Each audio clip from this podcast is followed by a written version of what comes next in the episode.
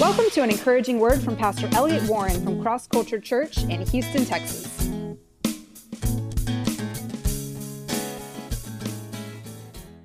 Someone said one time, proof of desire is pursuit.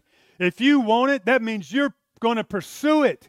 If you're not pursuing it, that means you don't want it. You can say you ought to want it, but that's not the same thing as really wanting it. If you want more of God, you can have it. The proof of you wanting more of God right in this hour is you're pursuing it.